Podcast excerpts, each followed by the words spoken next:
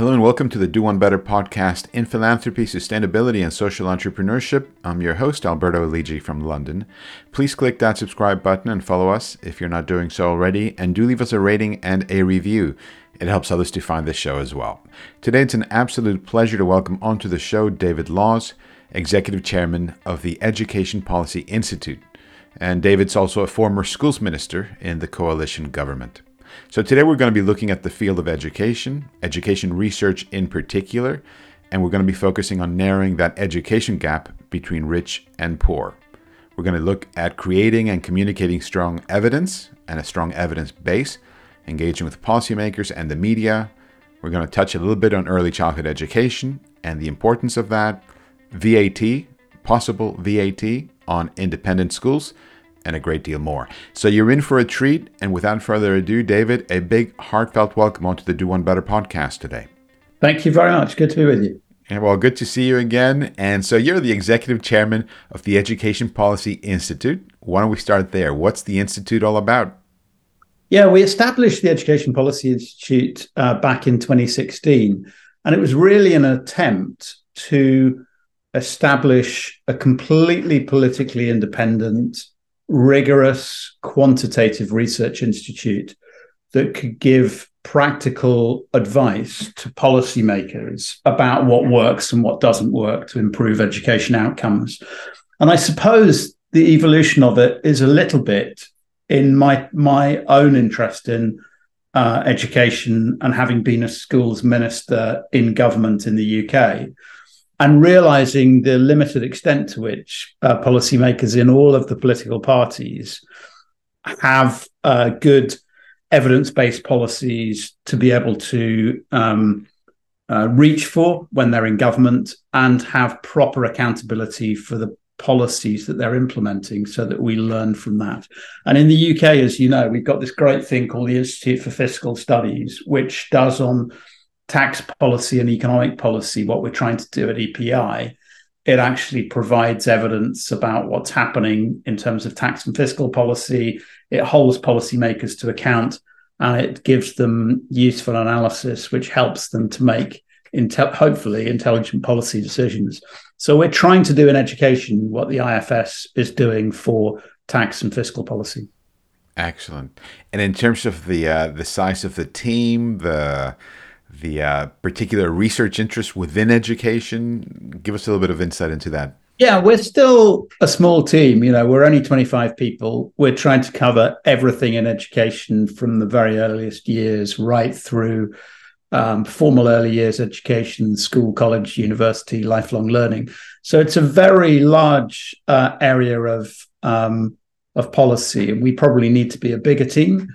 But we've been growing over the last 7 or so years, and it's important, since we are a charity and we have to be self-financing, it's important that we grow at a rate where we can actually pay for ourselves from the work that we're doing, from big foundations, charitable foundations that are interested in funding high-quality, rigorous work that helps to analyse these policy questions. Yeah. I love the fact that not only are you creating that body of evidence, that knowledge base on education, but you, having been in government, you actually know what it takes to ensure that your research doesn't just sit in some archive, but actually genuinely engages with that policymaker, informs that policymaker, especially at the time when they are hopefully going to make the right vote. Yeah, I think there's a real problem in terms of research that informs social policy. There's a lot of spending on it, but as you hint, quite often the products end up gathering dust in university libraries, either because they're not communicated properly or they don't address issues that policymakers are interested in.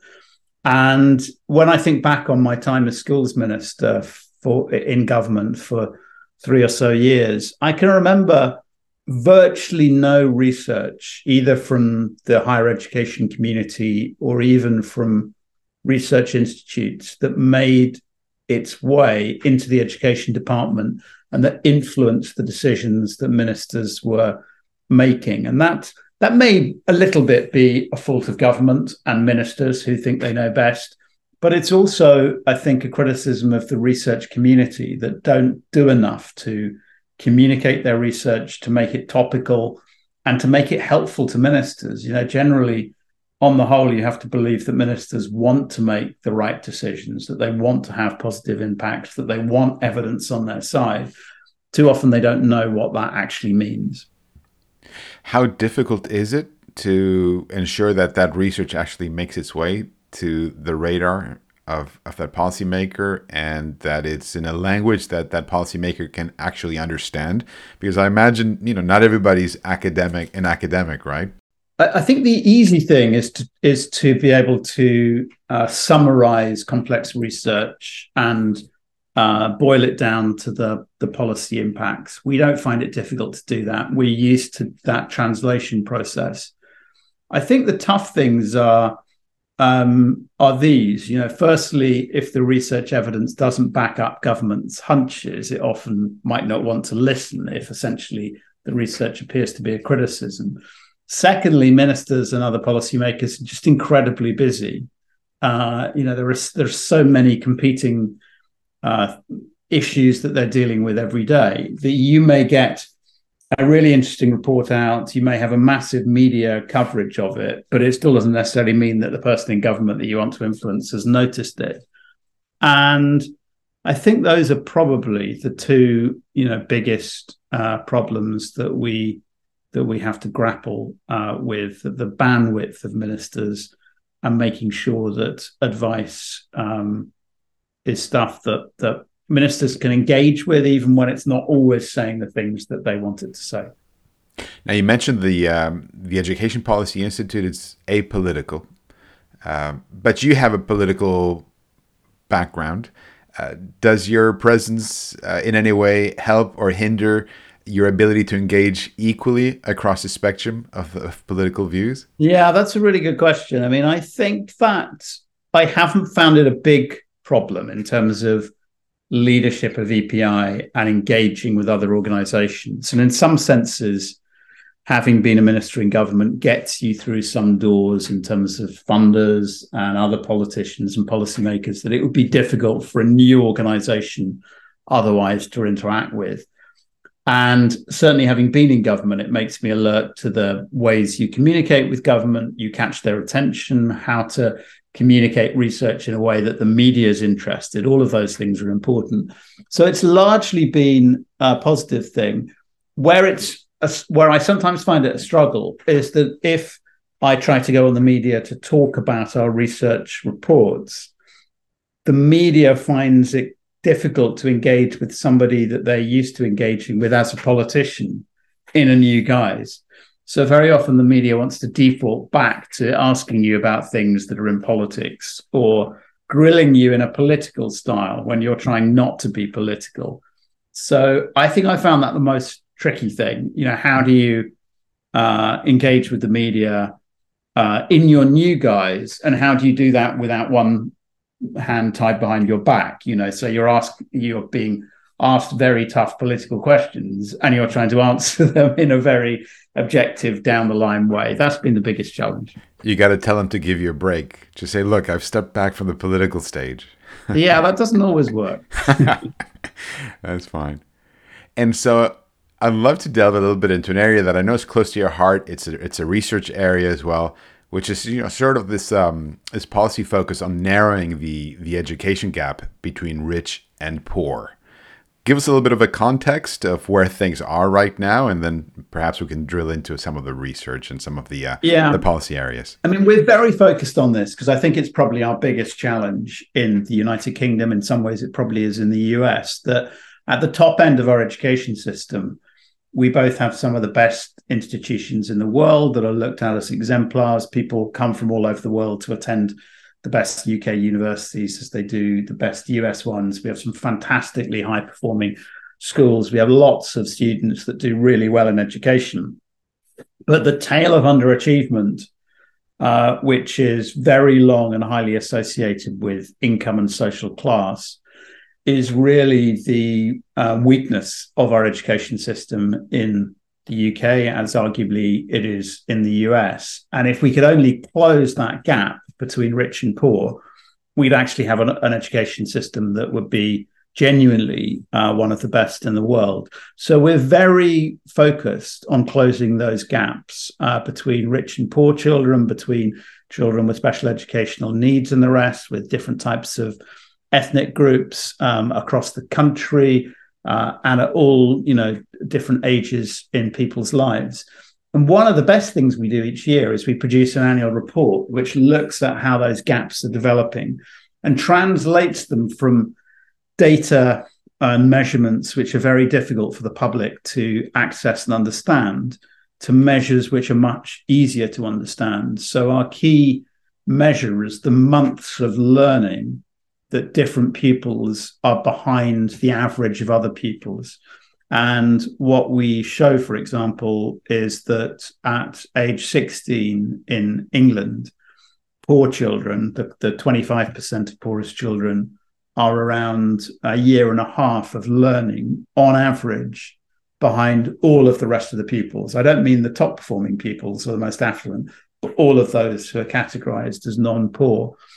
And that is not just a poor versus non-poor. The longer you're in poverty, the deeper you're in poverty, the worse your attainment will be.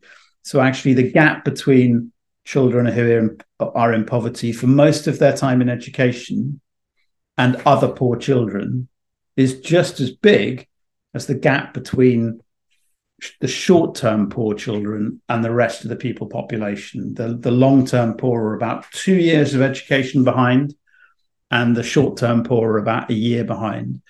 And the depressing thing about the long-term, persistently deep in poverty young people is even over the last 20 years, when for quite a long period up until COVID, we were narrowing these gaps, the children in deep and persistent poverty, they weren't catching up at all with the rest of the people population, in spite of all of the things that we've been trying to do, all of the different policy solutions. Those children in deep poverty have not managed to catch up at all with the rest. And there must be an intergenerational angle to this as well. Yes. I mean, I think that there are so many aspects of this that we think we understand, but we need to get more under the surface of, that I'm sure that there will be intergenerational connections here. I mean, the children who are poor because their parents are poor. Their parents are long-term poor, and they will probably find that their parents also have been living in poverty or, you know, high levels of disadvantage or worklessness. And I'm not sure we've understood this fully in the UK. Even when I was a minister, we didn't really distinguish between children in different types of poverty, and we tended to measure the performance of different schools and parts of the country in a very simplistic way, just looking at how many poor children were there and discovering that some parts of the country were performing terribly versus others. Actually, what our analysis has now shown is why some of the poor areas are performing so badly. And it's often because their type of poverty, the long-term and deep nature of that poverty, is different from areas that might look similar, but where the type of poverty or the ethnicity of the population is totally different. So we have in the past condemned some parts of the country and some schools as doing a really bad job, when actually the problem that they've got is their job is just much tougher than schools or other parts of the country, because of the type of people that they're trying to deal with and educate. What are the key policy recommendations to narrow this gap that you'd like to ensure policymakers, irrespective of their political colors, but to ensure that they embrace, that they understand, and that they execute? Yeah, I think the evidence in the UK and from around the world points to a number of things that don't work all that well, but it also points to some of the solutions. And perhaps unsurprisingly, but importantly, where we see evidence of a higher quality of leadership and governance in schools, that's associated with better pupil performance. Where we see money being effectively targeted on children with the highest levels of disadvantage, that additional spend seems to be more effective than a generalized increase in expenditure. We see a lot of the gaps emerging in the earliest years of education. So trying to close gaps early is important. And I suppose the other thing is simply the relationship between teacher quality and the stability of the teaching workforce and pupil outcomes. And it's a really tough job for policymakers to think about how they get some of our best teachers and leaders into our most challenging schools, when often, you know, there are many reasons why teachers and leaders might be cautious about going to those institutions, particularly as they're held very tightly to account for performance. And it's tougher to get good performance in schools with high levels of disadvantage. So I think those are some of the takeaways. And then the other really obvious takeaway, which is so obvious that sometimes it's not taken fully account of by policymakers, is there is simply this iron relationship between poverty and educational outcomes. You know, if you plot the two against each other and stick something up on your wall, you've got a straight line that's rising, you know, upwards from bottom left up to top right. And the richer you are, the better on average your attainment is, and vice versa. And good education policy can flatten that line a bit, and it can certainly help children from poorer backgrounds in quite a big way. We've seen that. But it can't rub out completely the impacts of economic disadvantage and all of the implications of those for what's happening to children outside the school environment. So if we really want to narrow some of these gaps, we have to have schools policy and wider social policy working in step, and not choose between one of the two. You touched on the early years and the increasing importance of that. There is a correlation between a mother's degree of educational attainment and her child's expected life outcomes and how they perform in education. And I remember meeting with one of your former colleagues, Frank Field, who used to be really focused on the early years bit. I found it very interesting. I think that's probably heartening that across the political spectrum, there's probably an increasing appreciation of how getting it right in those early years is a way of overcoming some of the challenges with that strong correlation with poverty. Yeah, the attitude of policymakers to early years is a bit incoherent at times. On the whole, there's a tendency to say, yes, we must invest early and this is crucial for long-term outcomes, and we all support early years development. But I think that there are two other factors that cut across that and compromise it. One is that often the political debate tends to be more about cheap childcare to help parents to get into employment and also to reduce cost of living pressures because of the cost of childcare. And that tends to dominate in government, particularly when you're coming up to elections, over the long-term educational issues around early years. So politicians tend to prioritize how can we push people back into employment by making childcare cheaper, and how can we, you know, make their bottom line income position better by giving them more free childcare. And cheap childcare is often not the same as high quality childcare. And the governments also sometimes take deliberate decisions to give more childcare to people who are in employment, understandably, if you're thinking of a childcare purpose, rather than giving the extra money to low-income families where the parent won't always be in work. And that can take you away from early years development, you know, because you end up giving a higher entitlement to parents who are working than those who are not. It's prioritizing the childcare logic over the early years development. The other thing is, I think that you have to be very patient on early years policy. We've had a number of different initiatives over time. You know, Labour had this program called Sure Start, which was taken from the US Head Start program. And a lot of the early outcomes from that seemed to be quite disappointing to many people. It wasn't a magic one solution. But I think what we learned from that is, firstly, the importance of quality, and secondly, the importance of investing a lot over a very sustained period of time and ratcheting up the quality of delivery. And some of the longer-term outcomes for those children actually have been measurably better, but it doesn't seem to have a magic one short-term effect on attainment, and then politicians rather lose patience. So I think there's a lot more that we should probably be spending on early years. There's a lot more needed to raise quality, and there needs to be a greater recognition that these things take time and they're not amenable to overnight solutions. Yeah. And I guess precisely on that last point, that they take time, not amenable to short-term solutions, there's a mismatch between the election cycle, yes, right, and the payout from investing in high-quality early childhood education.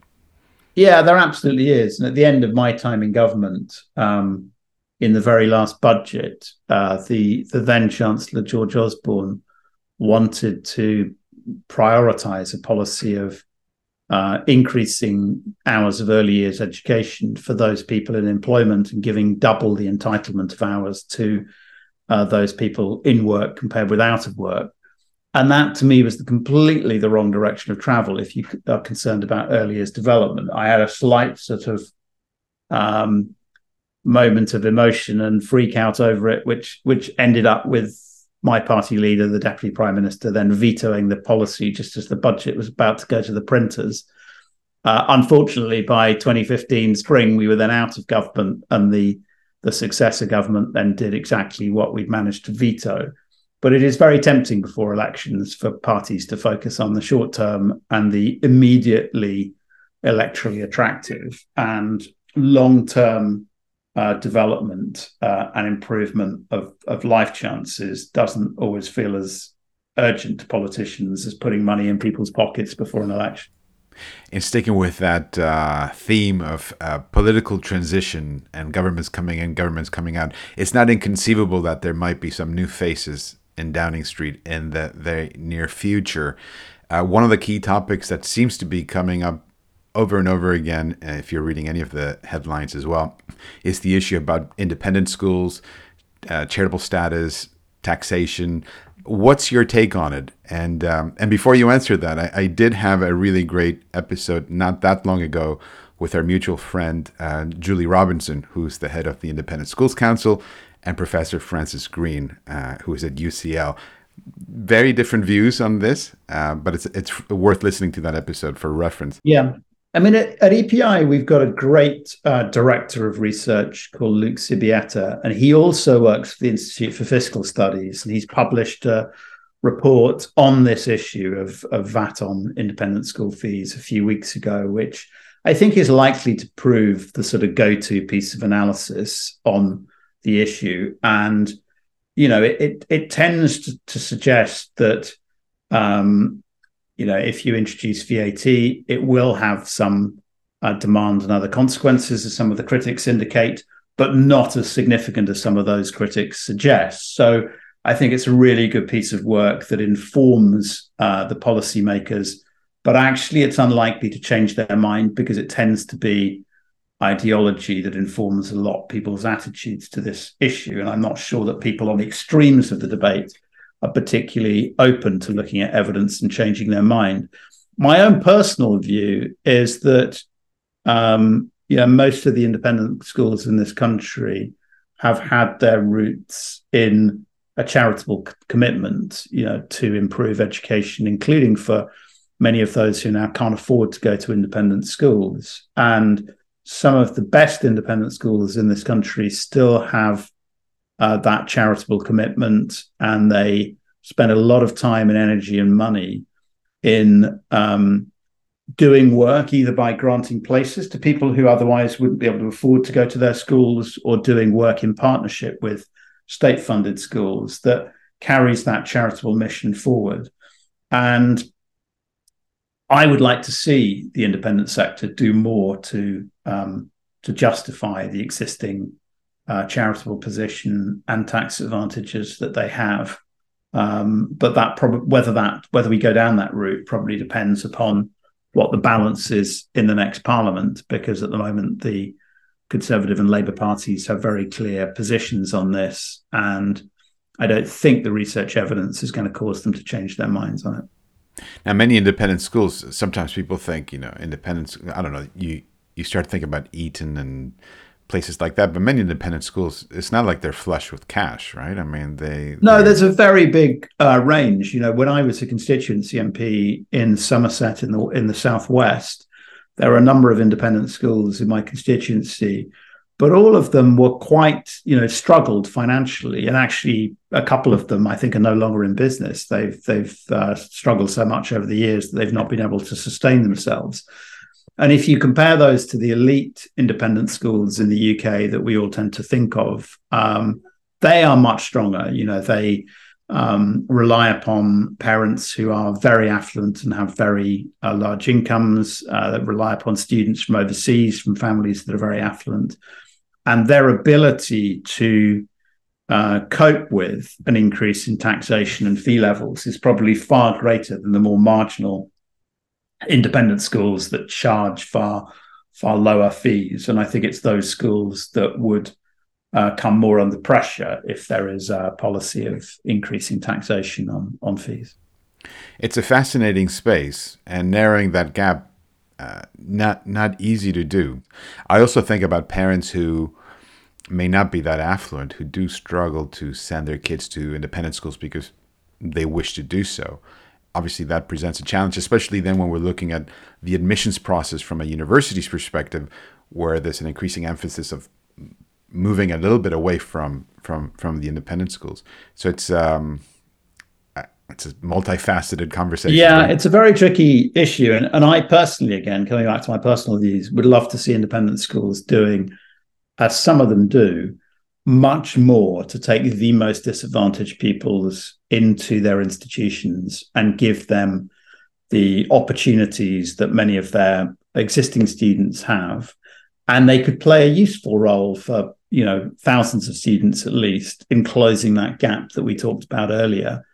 But it's tricky because that does mean prioritizing perhaps the bottom 25% economically. There are other people who believe that schools should be open to people on middle income whose parents are not poor, but they're not capable of affording the access.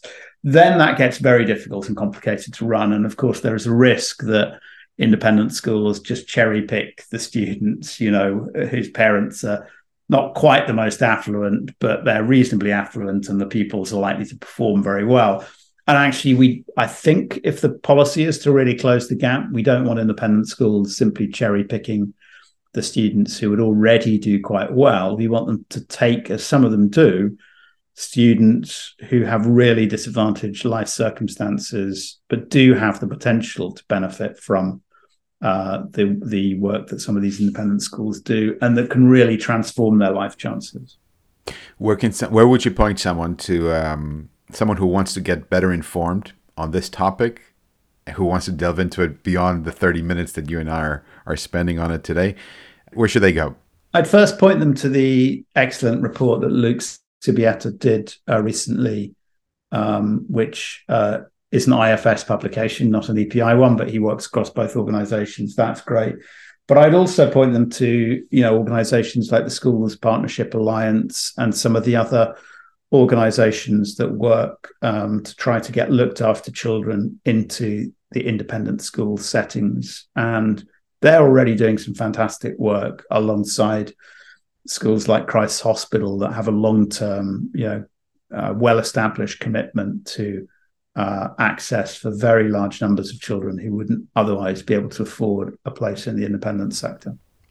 I love the work you're doing. I love the research area. I have to ask you, give us a little bit of insight into that sort of career trajectory, that personal narrative, and how is life today versus what it used to be when you were in government, different functions, right? Yeah, I mean, I suppose my career trajectory is a slightly odd one. From independent school to Cambridge to do economics, into banking with J.P. Morgan, into becoming the sort of lowest paid researcher pretty much in our parliamentary party, towards becoming an MP, and now going from parliament and ministerial job into running a research organisation. It's not what everybody does. But a consistent theme since I was myself in education at an independent school, which was not one of the elite schools, but was nevertheless a very privileged environment, is that I'd always felt strongly about the opportunities that I enjoyed in the early part of my life being much more widely available. I always had that. I suppose that's one of the things that drove me into politics, that desire that opportunities should be more equal in the country. That's why when I was in politics, I asked to go into the education job. It's why I was keen to become schools minister in government. It's why I'm running an education research organisation now. So I suppose that's been the continuing theme in my life. Now, being in government, particularly if you're there with other people who are powerful and help you to get things done, because sometimes being in government isn't as powerful as people like to think it is. But having the privileged position I had when I was in government of having support from people like the Deputy Prime Minister, who had a similar view on the policy agenda and could help me get things done, was absolutely, you know, the best job that I will probably ever have, and something that I think most people would relish, having that influence and ability to really make change. And when you lose that, particularly, you know, in a guillotine type way, as often happens in politics, it's difficult for a while to adjust to the differences, and also to adjust to a life where you're not occupied from 6:30 a.m. until midnight, you know, pretty much 7 days a week. But I guess, I've acclimatized to a new and different sort of pattern of working, and perhaps enjoy my weekends a bit more than I was once able to.